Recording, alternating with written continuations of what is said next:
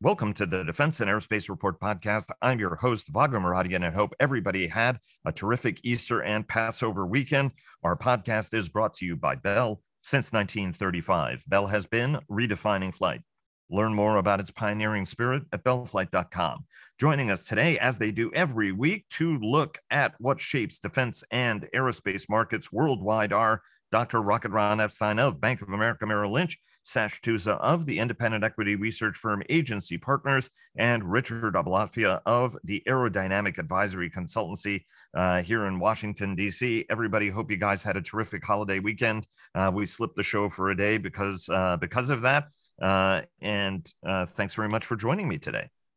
Great to be here, Vago. Thanks. Yeah, thank you very much indeed, Vago, as always. Yeah, great to be on, Vago. Thanks. Before we get started, Leonardo DRS and HII sponsor our global coverage.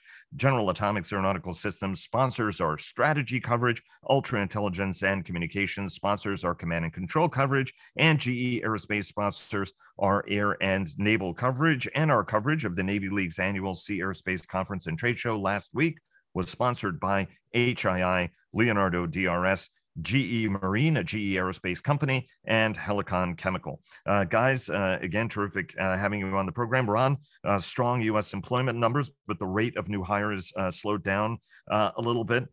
in about a week's time, the sentiment has swung from soft landing or that actually we might not be too bad economically to oh my god we're headed for a hard landing depending on who you read i have to just say that you know calamity projections have not yet fully borne fruit uh, but uh, right there are a lot of folks who look at the fed's uh, interest rate policy and say look i mean it's pretty primitive. They're going to keep raising rates until employment goes down right? Walk us through what the sentiment on the street is more broadly and how the group com- uh, group performed against those sentiments. Yeah, I mean, in, in short, it's a, it's just been a very volatile time. Like as you pointed out, you know, a week ago wasn't so bad last week it's worse. Who knows what's going to happen this week right? I mean it's i don't think anybody really knows to be candid right? So it's you have this you know fluctuation between the sky is falling the sky's not falling it's okay it's not okay. And i mean i think that drives a lot of investors kind of crazy. So we saw last week more cyclical industrials sell off pretty hard. When you when you look across our group you know the broad market was off. It was a shortened trading week first of all. Uh, the s&p as a measure of the broad market was off half a percent um, Boeing was essentially flat. Um, in our world, the stocks that were up were Lockheed Martin was up almost four percent, Northrop almost two percent. Uh, so you know, broad defense pure play outperformed as a you know the sense of you know a, maybe a flight to safety. Uh, when you look at more cyclical names, it it kind of got worse from there. Uh, General Dynamics was down a smidge. General Electric was down two percent. Textron was down 4%, Embraer was down 5%, Bombardier was down 7%. So, sort of when you went down the chain of things that were perceived as more cyclical, uh, Bombardier, all business jets, you know, potentially more cyclical. Um, you know, from a stock performance perspective, things just got worse. It, the 10 year yield uh, on the week uh, ended about 3.4%. Uh, um, and just to remind everybody, not that long ago, it was at 4%. Uh, and, you know, three 3.4% lower end of this range is the market saying, hey, we think the Fed's actually going to start cutting at some point here. Um, the VIX index ended the week at about 20. It's been trading in this range between 20 and 30. That's the lower end of the range. And just to remind everybody, the VIX is a sort of a broad measure holistically of you know kind of risk and fear in the market. So we're actually at the lower end of that. That's not so bad. Uh, and then WTI and Brent crude were both up about five bucks on the week on the news that the Saudis were going to cut production. Uh, OPEC was going to cut production. That bumped up oil prices. WTI ended the week at about 80, right. and Brent crude ended the week about 85. I, I uh, love the way you characterized it. Right? It's like, oh my God, the sky's falling. Oh no, the sky's not falling. The sky's not falling. You know, so that that's uh, right. I mean, from a volatility standpoint, since markets are people and occasionally there can be a panic that scares the herd. It's uh you know that's that's why we're sort of in uh, dicey uh dicey times. Um sash uh it's uh, easter monday uh in the united kingdom. Uh markets obviously not open but give us a sense uh over the past week uh, and how the group in europe uh performed against broader uh market sentiments. Yeah okay. I, I, there was a bit of less of a spread um, in European markets uh, last week. I think the problem there was in the uh, in the US. Um, and you know, it, it's important to remember that actually last week was a sort of four and a half day week because a number of the markets, although by no means all of them were uh, were closed on Friday, and actually some of the ones that were technically on Friday really didn't seem to move very much. Um, Paris being one of the more interesting ones. Um, but you know, looking at the um, I, the surprise to me was civil air, the civil aerospace stocks were generally up um, a percent, percent and a half. Airbus was up about two and a bit um, last week. Um, uh, Safran was was flat. That's one of the other sort of big bellwethers there. MTU um, also fairly flat, flat, and Rolls Royce down. The big action actually was in the defence stocks, um, and they were there was a much wider spread there. So you know, the two best performers were QinetiQ and Leonardo, both up well over 4% on the week. Um, but BAE Systems, Chemring, both up 3% on the week. You know, that was good performance. But then the standout underperformer was Rheinmetall. There's a couple of reasons for this. I mean, tall poppy syndrome is a big driver of, I think, of Rheinmetall at the moment. You know, the shares have been such a remarkable uh, performer this year alone. You know, you should remember started the year at uh, 200 euros and they um, peaked at 275 euros about 10 days ago. So there have been an awful lot of people, you know, we've had a lot of clients phoning us up saying, you know, no matter what you think about the European defence story, surely we should be taking some profits from, uh, in Rheinmetall. Um, and lo and behold, last week people started doing that and the shares were off about 5%. So that really was the standout. But I would say that European markets in general are much more sanguine about the risks of a um, uh, economic slowdowns in various Europe, uh, European uh, nations now. There isn't yet the expectation that interest rates are going to start to be um, uh, start start to fall again. But I think the, there's a feeling that we're towards the, the, the top of the interest rate tightening cycle. Um, and so, you know, as we went into the, the Easter weekend, I think you know Europeans are, are, much more sanguine about this. The problem is there isn't isn't a huge amount of growth either. So no recession, that's great, but uh, there isn't runaway growth. You really have to be you really have to look quite hard for the individual stocks, the individual sectors and subsectors that again produce the the equity performance uh, in 2023. Richard, we've been talking about de- economic decoupling on this show uh, for the last uh, couple of years. Uh, the chairman of uh, the uh, China uh, Committee, Mike Gallagher, a Republican from Wisconsin, has said that you know what's needed with Beijing isn't a total decoupling, but a selective decoupling that includes uh, really the most sensitive technologies. Uh, there can still be considerable trade between uh, the two countries. This comes as President Biden, uh, I think, is looking at an order uh, to restrict investment in Chinese technology uh, companies. From your standpoint, does this change sort of the outlook, the decoupling outlook? And we're going to get to Emmanuel Macron's statements in a minute uh, as well as you know how China is ratcheting up tensions in the wake of Tsai Ing-wen's uh, visit through the United States, I should say to the United States, but through the United States to Latin America. Um, walk us through where and how you're you're gauging this because we have another, you know, we have a secondary, uh, uh a second Airbus production line in Tianjin. We're going to talk about that uh, in a second as well. But kind of walk us through where you are sentiment wise uh, on all this. Yeah, you know, first of all, I think uh, Chairman Gallagher's comments were uh, were helpful, pure and simple. I, I, think there's an awful lot of uh, folks out there who are. I, I don't want to say it's part of war fever, but it, there seems to be this kind of okay, they've gone from strategic competitor to strategic threat. We all know that.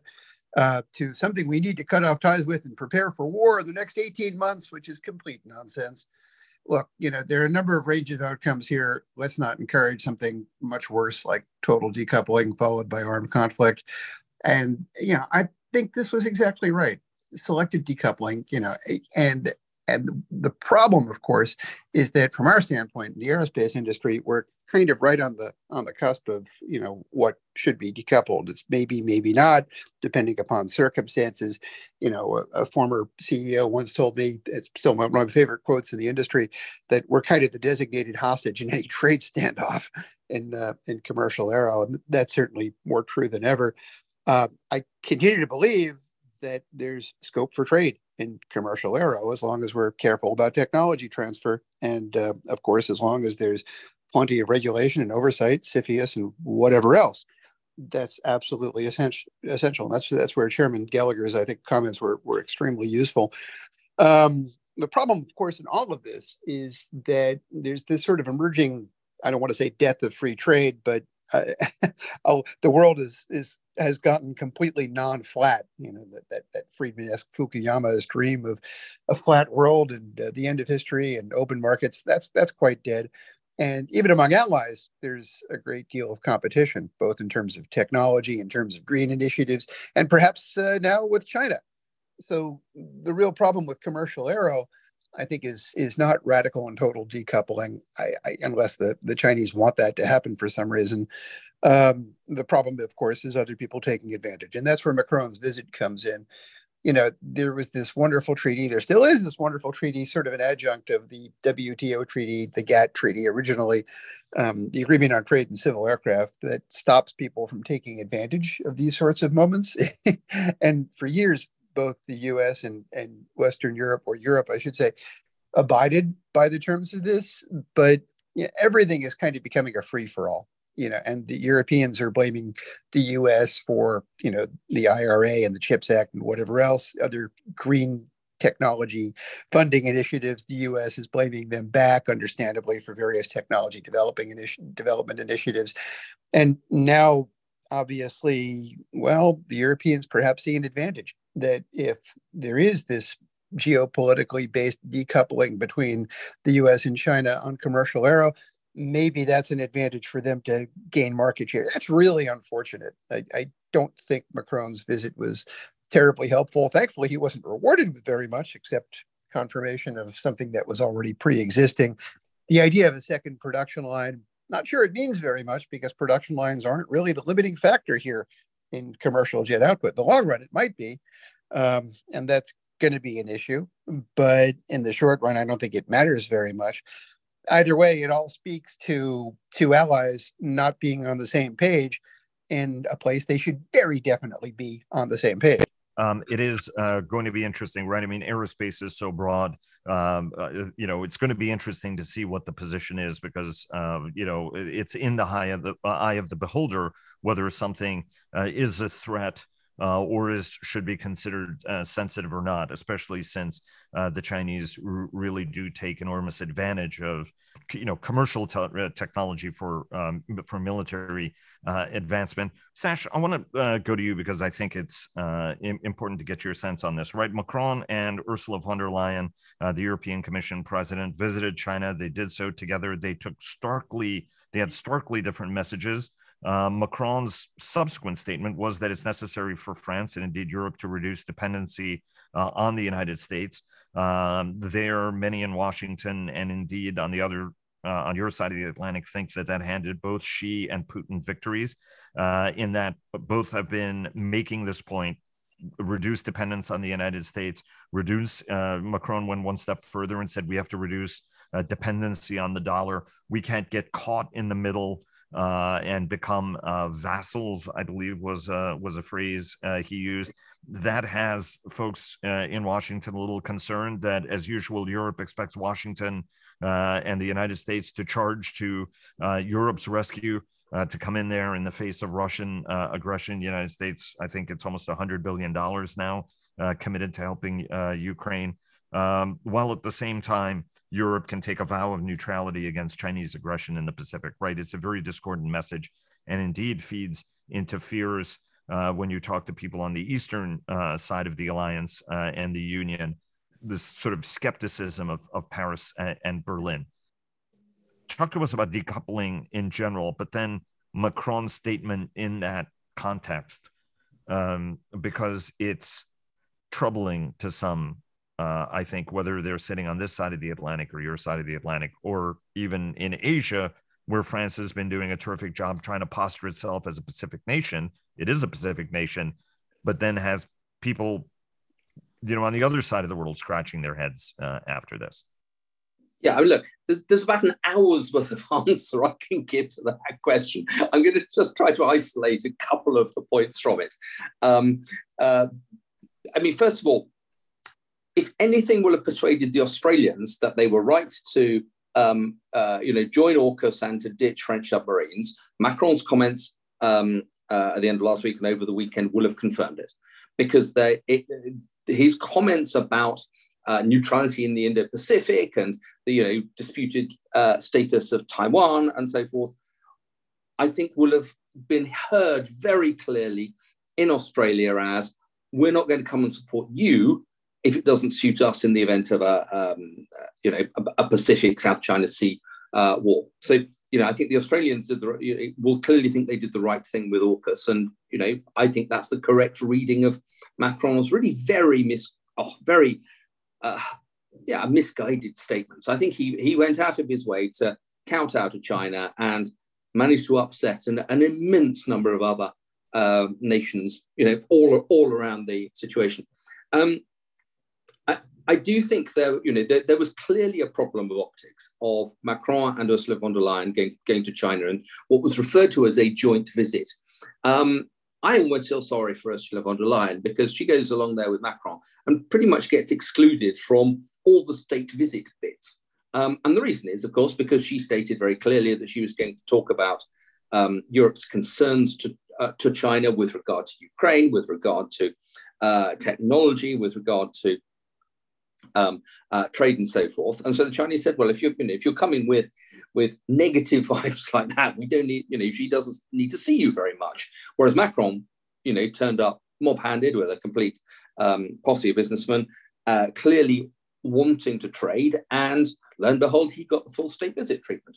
Um, but uh, you know, to have Macron and um, Ursula von der Leyen, you know, say we're, we're going on the same visit when clearly they were not. And I think it's very unusual to have two heads of state or uh, heads of state equivalent um, going on the same visit uh, like that. But uh, it, it, didn't work in this case. And I think that Macron's willing or wish to um, have an independent foreign policy, to have an independent trade policy, to, and so forth, uh, has caused him, rather than sort of triangulating, basically to become slightly more isolated. I mean, I, I would request that you, um, you know, I don't refer to, Amer- to Americans when I'm talking about Brazil, and you refer to Europeans when you talk about France.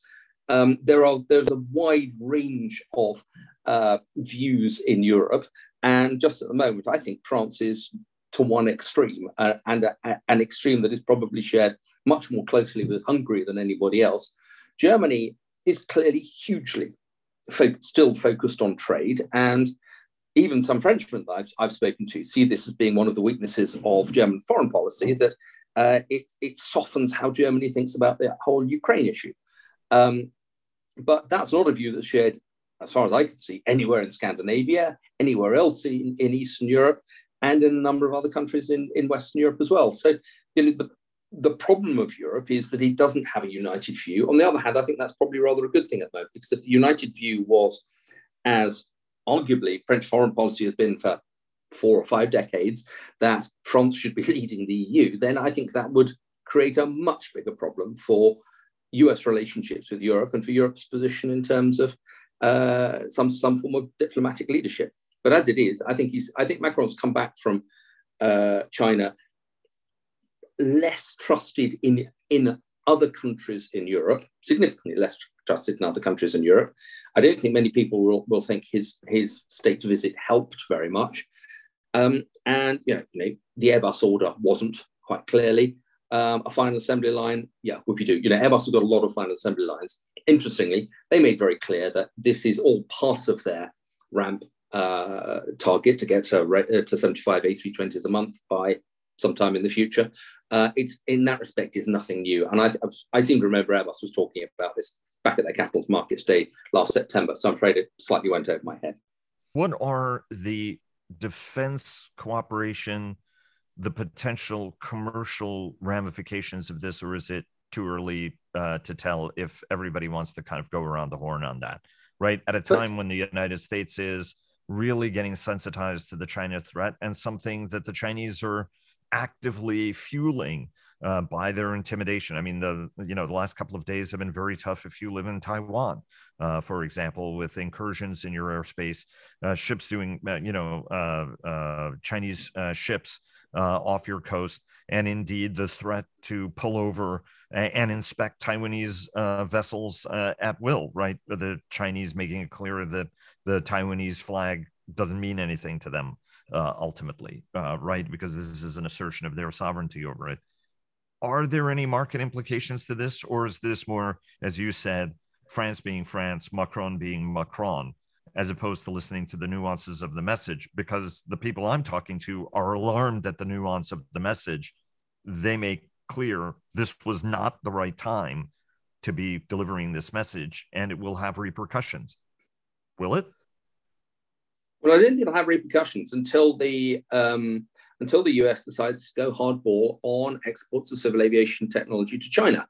Um, you know, as soon as the US says the scene, scene uh, you know, COMAC, AVIC, the C919 program, the CR929, if anybody believes it still, and the ARJ21 are now prohibited organizations, prohibited beings. You can't export technology there. You can't transfer it even through a, um, a joint venture in China.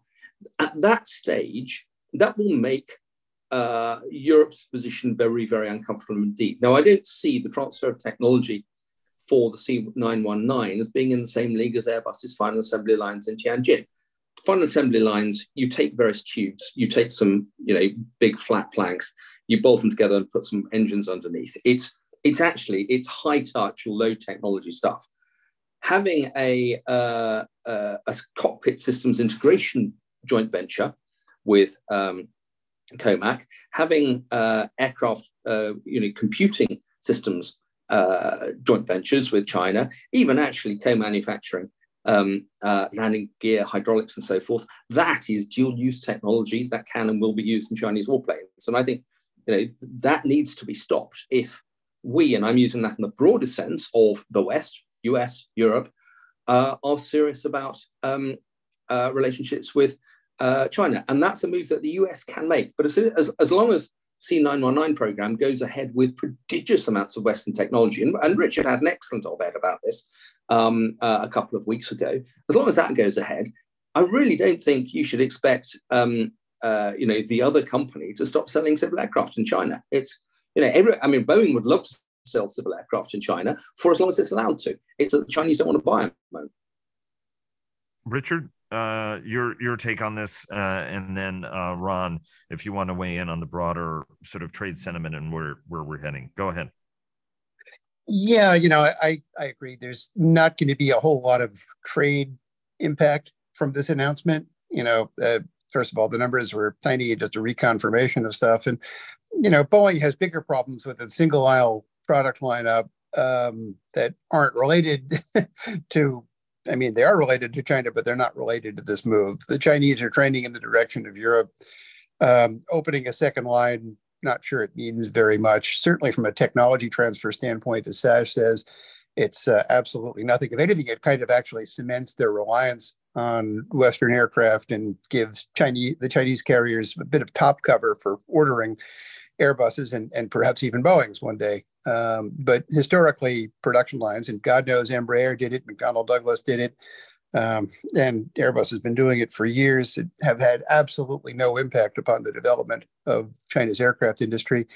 Historically, they also, the idea of having a, a production line in country actually had no impact upon market share either. Douglas was the most aggressive about putting a line in country and, and in fact did so twice. Um, and yet it suffered far and away the, the worst of the big three market share back in the 80s and 90s. Chinese carriers just did what they wanted. Um, and the only unfortunate aspect of this, which I, which I think is, uh, is something Sash touched upon, is of course uh, the feeling that the French were not exactly uh, being, the French government was not exactly being incredibly loyal to the Western alliance here in terms of its stance on China and certainly its stance on, on Russia and everything like that. But commercially, I just don't see any significant impact. There are other reasons that Boeing should be worried about its China market share, but nothing about this visit really kind of reinforces that concern. Uh, thanks, Ron. Just sort of the broader uh, sentiment uh, and on you know decoupling and and how the street uh, is is looking at this uh, at this point, right? I mean, I think that people are pretty clear what's at stake. On the other hand, the companies themselves, right? I mean, it was echoed uh, in the conference earlier uh, this year uh, that we worked together on, right? The you know some of the people who were raising concerns about China were also those people who said, I've got a lot of money invested in China and I'm keeping my money there because I make good returns, right? I mean, at the end of the day, this, these are about businesses and businesses are going to do what's allowed to, you know, to abide by their fiduciary responsibility and make money for their clients. I, I think you have to think about it in you know, one of a, a couple different ways broadly. Uh, and and I think this is how the investment community has thought about it actually for a long time. Um, the Chinese market for China, Chinese uh, China as a offshore manufacturing low cost site, um, and it's two different things. So if you're investing in China for the Chinese market in Chinese companies, or maybe even U.S. companies into the Chinese market, that's a little bit of a different play than investing in China for offshoring. Because what we've seen on the offshoring side is it's it's changing, right? I mean, this just this past weekend there was an article in the Wall Street Journal highlighting how we're seeing more you know, uh, industrial facilities building plants in the U.S. I think the title of the article was something like "The U.S. is in the plant building business again," referring to building plants onshore. And then you're seeing companies move their offshoring to other low cost places that are viewed potentially as more friendly to do business with than than China. That's that's one thing, and that's definitely changing, right? You're hearing that on company conference calls, so on and so forth, that they are changing their offshoring strategies um, to either onshore or what I highlighted. But then the other card is the Chinese market, and there's ways to invest in China that are you know specific to China for the Chinese market and I think there's still some investor interest in that. But I would say broadly, and this was probably precipitated by the pandemic, there is more caution on investing in China today than there was, call it in 2018. That's interesting. Uh, very interesting indeed. Um, very quick uh, reminder to our audience to check out our other weekly podcast, Cavas Ships, hosted by Chris Cavas and Chris Servello, and sponsored by HII and GE Marine, a GE aerospace company who clear the fog on naval and maritime matters. The downlink with Laura Winter, who takes a thoughtful look at all things space, and our Air Power podcast, sponsored by GE Aerospace, that I co-host uh, with our very own uh, JJ uh, Gertler. Um, barring any uh, additional China points, I want to shift gears uh, a little bit. Um, Sash, kind of get your take on the Pentagon uh, leak, um, because I know that uh, in your past you've uh, done a little bit of war planning. Um, what does this mean um, how serious a breach is it right i mean there are a whole bunch uh, the justice department is conducting an investigation obviously very sensitive uh, information on stocks supplies the condition of ukraine's military the condition of russia's military uh, it indicates that the united states uh, has um, uh, penetrated the Russian military, or or at least has uh, an ability to almost have real time insights into what the Russians are doing. Um, this leak could have been from somebody who wants to help the Russians. Uh, clearly, the Chinese could have done it to help the Russians. This could have been a cyber operation, or it could have been somebody disgruntled who doesn't want to help the Ukrainians, or somebody who wants to uh, help to help the Ukrainians by underscoring the direness of the situation. From from your standpoint, how does this change anything as Ukraine starts to conscript more people? We, they obviously need airplanes, right? They they had a welcome infusion of of uh, jets, uh, albeit old aircraft, bringing up the end strength. Right, it was 120 for the Ukrainian Air Force. now it's it was down to 60. Now it's back up to 85 aircraft. Anyway, walk us through. Does this change anything as the as Kiev prepares for an offensive? I don't think it changes very much, but it should make almost everybody feel a little bit more paranoid. Um, I genuinely have no idea whether the information that we are getting is uh, disinformation, deception, genuine leaks, and how accurate all of it is. I think we should assume that, that some of it is very, very accurate indeed.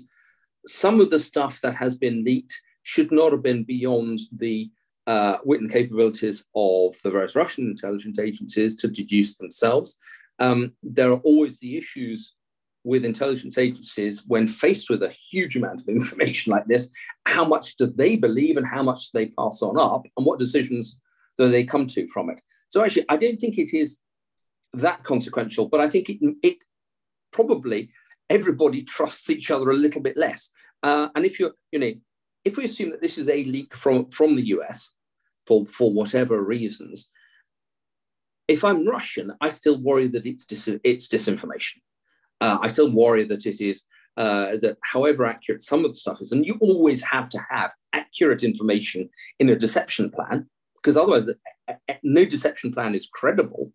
But the question is, you know, what, what can the Russians do about it? Um, you know, it, it's not very helpful. But there again, the Ukrainians themselves have been saying for about six months, we're going to do a big uh, spring offensive. Um, and you know, very senior Ukrainian officials have said on the record where the spring offensive might be. I don't happen to believe any of that. I think that that is classic uh, disinformation, classic deception plan. Good for them. I think they do that sort of thing very, very well. It's possible, either by accident or because it's a double deception, that, that in fact some of the places that they've talked about launching a counteroffensive are actually places they do it. Um, you know, we're, we're seeing some fairly high grade uh, uh, dis, uh, disinformation and deception going, going on here overall. Broader issues, or uh, actually, you know, force structures themselves. I don't believe for one second that the number of military aircraft that the Ukrainians have will make any difference at all to the success or failure, and I think it is very finely balanced, of the spring offensive. 80 aircraft, 100 aircraft, 60 aircraft makes no difference. They don't, no, neither side has air superiority. The air defenses are too uh, formidable, and neither side has the ability to, to conduct serious suppression of enemy air defense um, uh, operations to uh, degrade the other side's radars and air defense systems. So what we have is air, defense systems that work, aircraft that generally sit on the ground or fly, fire standoff weapons from a long way away and have no, really no military effect. The Russian aircraft have a political effect because they have more of them and uh, because we can see the effect that some of their longer range missiles are having. But actually, this is a this is a war where air power has already lost the uh, lost the momentum. And I can't see it getting that back. Even if the Ukrainians got 40 F 16s today, I'd be very surprised if they could achieve anything other than temporary and local air superiority in, in some areas. Uh, nothing more than that. And that isn't enough for the offensive. What is enough, or what is uh, required, is um, armor, artillery, all of the supporting arms, all of the supporting munitions, and, and this is the bit that people tend to miss, the training. And I don't think the majority of um, commentators on Ukraine have thought enough about what is required to train the Ukrainian army in high level combined arms operations on with Western equipment and Western style, um, and uh, to get that training down to the lowest possible uh, levels of uh, the Ukrainian military. I think their staff officers seem to me to be incredibly high quality and they have an immense amount of military experience. I, I mean, ironically, rather more than almost any NATO uh, officer of, of similar starred rank has, because they've been in, in combat on and off now since 2014 and high level combat, not this counterinsurgency stuff that we were wasting time, money, and blood uh, in Afghanistan and Iraq doing.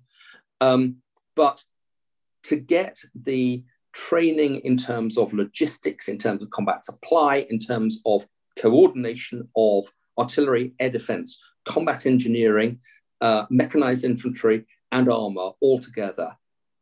My experience of that over my um, uh, career as a reservist in the British Army is that that is astonishingly hard work.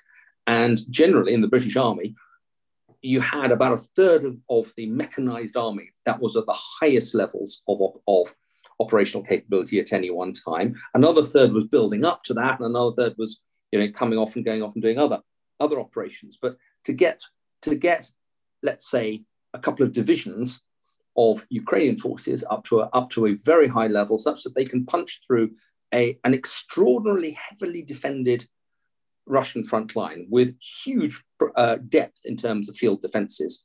That's a very, very big uh, job to do. I do worry I worry a lot, actually, whether the Ukrainians have, have got sufficient material and sufficient training. Um, and you know, how, you know, what it will take for them to do that. Uh, I should uh, point out to the audience that you're uh, also, uh, have a reputation as a first class trainer and a first class uh, planner, uh, whether in or out of uniform. and indeed, something that you did ably during the entirety of the Iraq and Afghanistan wars, I would point out. so, thank you very much for for all of that hard work. But it, it comes Uh, from a depth of insight because you've you've done it uh, hands on. Let me let me let's just go quickly to our King's College uh, War Studies uh, graduate as well, Richard. I want to uh, get your take before we get in uh, to just a whole bunch of uh, items that we've got to get through to get to the other side of this. Go go ahead, Richard. Yeah, you know, I agree. There's not a lot that came out in the planning, and it's impossible to tell in this world of mirrors and disinformation who really leaked it. The only thing that had me unsettled reading through all the stuff this weekend, you know, a lot of it was fascinating, but the Times ran a really interesting story about um, the uh, nature of the air war and how air defenses were sort of a fascinating example of failed air superiority only because um, you know, basically Russia's one strategic bargaining chip is its air force. It didn't want to bang it up, so it was willing to take ground casualties to not risk aircraft. But the reason that whole thing happened is because the Ukrainians were copiously supplied with air defense munitions and missiles, and that was running low. And if that happened, Russia's air force could get more emboldened, provide actual, genuine, oh my goodness, combat support to troops, and of course, more strikes against civil targets and whatever else. And that everyone was running low about, uh, everyone was concerned about Ukraine running low on these munitions and missiles. That's about to change, hopefully, with the arrival of more NASAMS, more, you know, everything from from from Hawk to Iris T and whatever else. But will it happen fast enough? And will they be able to make the transition from Russian era or Soviet era systems to Western ones, you know, from S300s and Buks and whatever else to to uh, Western systems? All of these are big question marks, and and the way that it was a very well done uh, article. Um, it, it, it sort of played it as, as fairly existential to the war effort. It was the only thing that ruffled my feathers when I looked at all these leaks and, and everything that came out of it. Air power is critical. And if we gave them the capabilities they need in order to be able to be more effective, you would get out of uh, sort of the situation you're in now. We're not. Therefore, they don't have air superiority, and we're not giving them necessarily all the tools they need to deny Russia uh, its own, even though harm missiles uh, are uh, among the capabilities the Ukrainians have. Ron, do you want to weigh in on this really quick before we tick through uh, three items on our list? We have to talk about the uh, uh, Bell uh, retaining FLRAA, the future long range assault aircraft. We've got to talk about Virgin Orbital's bankruptcy and, and Leonardo DRS's billion dollar win. But do you, do you have anything you want to add to this classified documents or anything else before we move into lightning round? I, I really don't. Yeah, I agree with you know, Richard and Sash on everything. So yeah. Terrific. Uh, tune into the Air Power program because we're going to be discussing this uh, on uh, Thursday uh, in part. Um, Ron, uh, take us to uh, the next level, right? The Government Accountability Office denied Sikorsky and Boeing's protest, double protest of the Army's award of the Future Long Range Assault Aircraft to Bell. I mean, basically saying I mean, effectively, the Army was right in making its technically disqualifying decision. Uh, obviously, uh, Sikorsky and Boeing don't see it that way, but to Bell, it's a vindication, but it's not the last step. There are other steps in this that could delay award by another uh, 60 uh, days or so. Uh, Lockheed uh, and Boeing could decide to go to court. any any sense on the outcome and, and what's next? Yeah, I guess the outcome wasn't all that surprising, really, right? I mean, just just from the simple fact that typically, not always, but typically these go to the original winner in the first place. Um, now, to your second point, you know, could they go to court? I wouldn't be surprised if they did to drag this out even even more. Um, ultimately, you know, what what does that do? It just costs Bell even more, right? So, um, so I guess, yeah, again, in a nutshell, I think that's it. I mean, I don't think it's quite over yet, but you know, given you know the the you know the tone and tenor of, of what was said in the GAO report, um, you know what what recourse from here ultimately uh, do Bell and uh, Sikorsky Lockheed have? It doesn't seem like a heck of a lot. And it, it's it's interesting, right? So if you can cost your adversary sixty million dollars, and it's already been under protest for a couple of months, right? It's it's sort of astonishing that this is okay, but right? I mean, this has got to have cost what a hundred million dollars already, or or so ultimately. Yeah, yeah, I, I would imagine so, and and and I don't think it's lost on the the Lockheed team that Bell is significantly smaller, right? So, right. you know, this is a deeper hit in Bell's wallet than it would be in in either Boeing's or or or Lockheed's. Um, uh, Richard, uh, any any uh, sense on this uh, impact wise? Um, you know, outcome wise, uh, and and ultimately, right? Sikorsky and Boeing have both been getting orders as we've been discussing on this program. Yeah, I mean, I think uh, these sorts of things are very unusual to see overturned. I mean, the original KC-X contract was one of the few I can remember. Um, so I, I, think this was somewhat inevitable. The obviously what happens next is uh, Plan B for Lockheed Martin and Sikorsky. Uh, that means doing their best to slow roll, if not kill the program, and uh, try to sell Blackhawks in return. And uh, you know, if nothing else, they'll they'll certainly be able to keep the Black Hawk line going. It's, you know, as we've said many times, this is a Ferrari versus Ford F 150, and the F 150s are going to go for another half century. Uh, so I think the, the terms of the battle are going to switch. Uh, uh, you know, they might well file in court. I just don't think it'll do a whole heck of a lot of good, aside from being part of slow rolling the uh, the FLRAA effort.